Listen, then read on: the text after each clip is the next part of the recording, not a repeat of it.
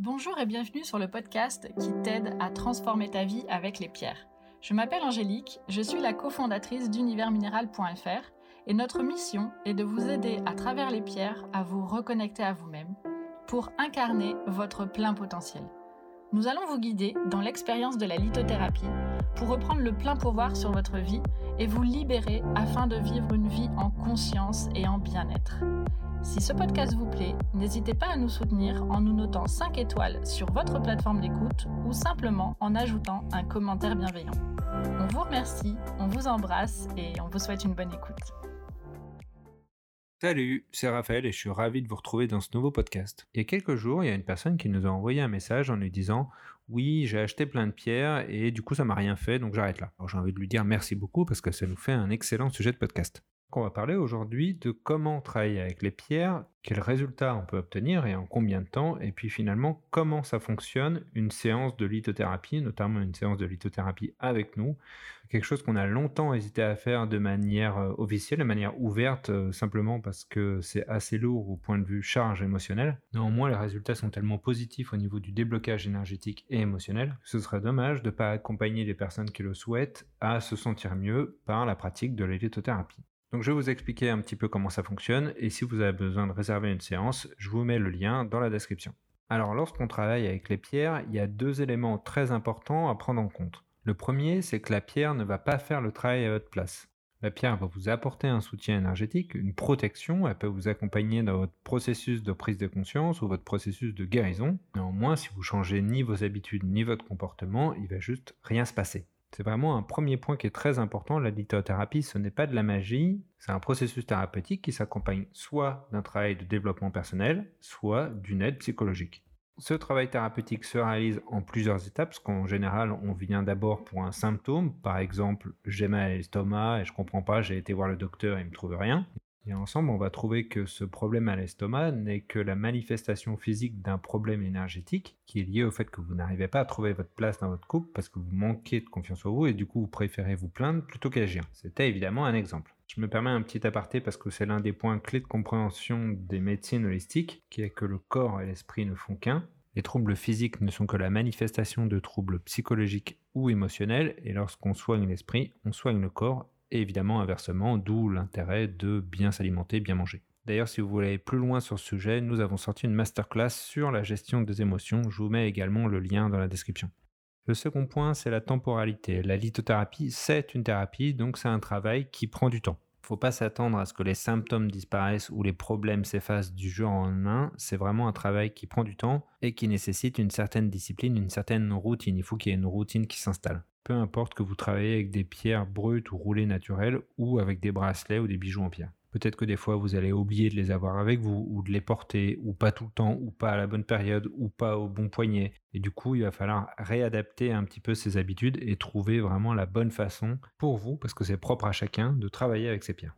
Voilà, maintenant que ces points sont un petit peu éclaircis, je vais vous expliquer un petit peu comment ça se passe une séance de lithothérapie avec nous. Précise avec nous parce que peut-être que vous avez déjà travaillé avec d'autres lithothérapeutes et ils ont certainement des méthodes qui sont un peu différentes. Ces séances de consultation se déroulent en suivant un protocole qui se décompose en cinq étapes. Traitement du symptôme, prise de conscience, déblocage, guérison et manifestation. Au départ, les personnes viennent nous voir parce qu'elles expriment un état ou un trouble qui peut être physique, psychologique ou émotionnel. Par exemple, j'ai une charge mentale qui est trop élevée et ça m'occasionne beaucoup de stress. Il y a un certain nombre de pierres qui peuvent vous aider à réduire cette charge mentale ou cette fatigue mentale et je vais vous en proposer 7 ou 8. Par exemple, dans le cas présent, l'apatite, le diamant, la fluorine, le jade, la kunzite, la labradorite, le larémar et le péridot peuvent vous aider à réduire cette charge mentale.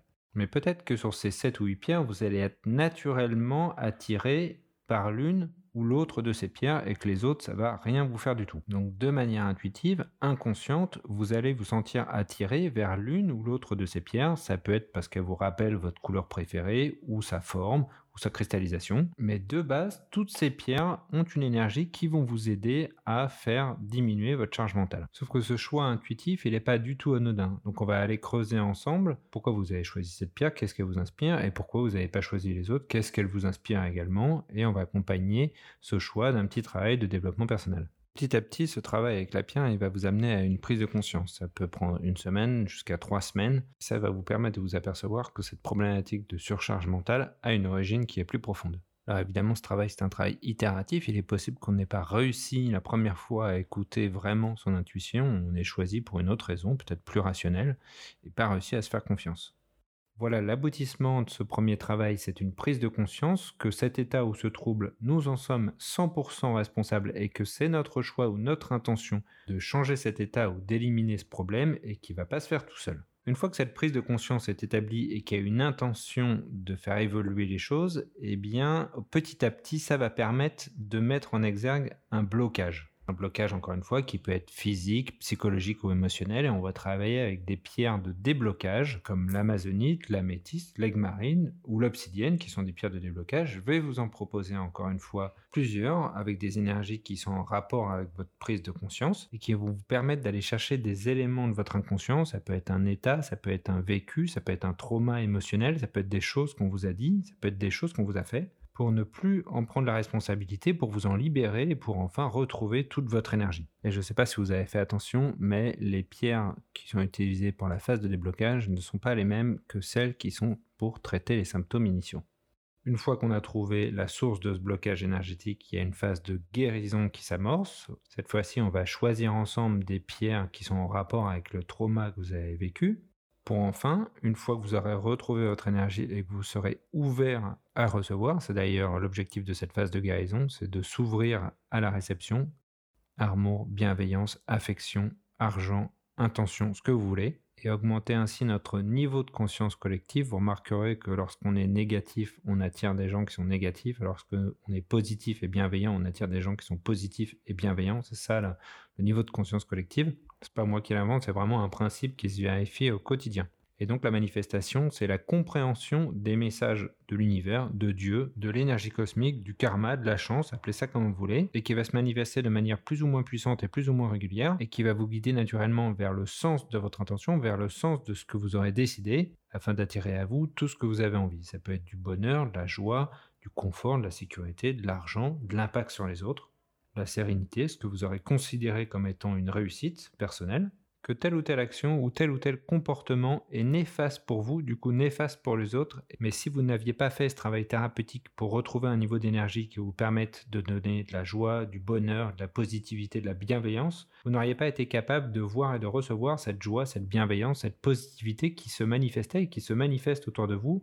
D'ailleurs, vous remarquerez que lorsque quelqu'un exprime de la joie, qu'il est heureux, on est souvent un petit peu envieux, un petit peu jaloux, voire un petit peu frustré parce que finalement, en fait, on n'a pas un niveau énergétique suffisamment élevé pour être capable de recevoir cet amour, recevoir cette générosité, cette joie, et puis pouvoir ensuite derrière la diffuser. C'est pour ça que ce travail thérapeutique, il est important, et en fait, il est même important que tout le monde finalement en fasse un, afin que tous on soit capable de diffuser de la joie et du bonheur, pour ainsi augmenter notre niveau de conscience collective et impacter positivement le plus de monde possible. Donc, je vous résume les cinq étapes de ce processus thérapeutique qu'on réalise avec la pratique de la lithothérapie.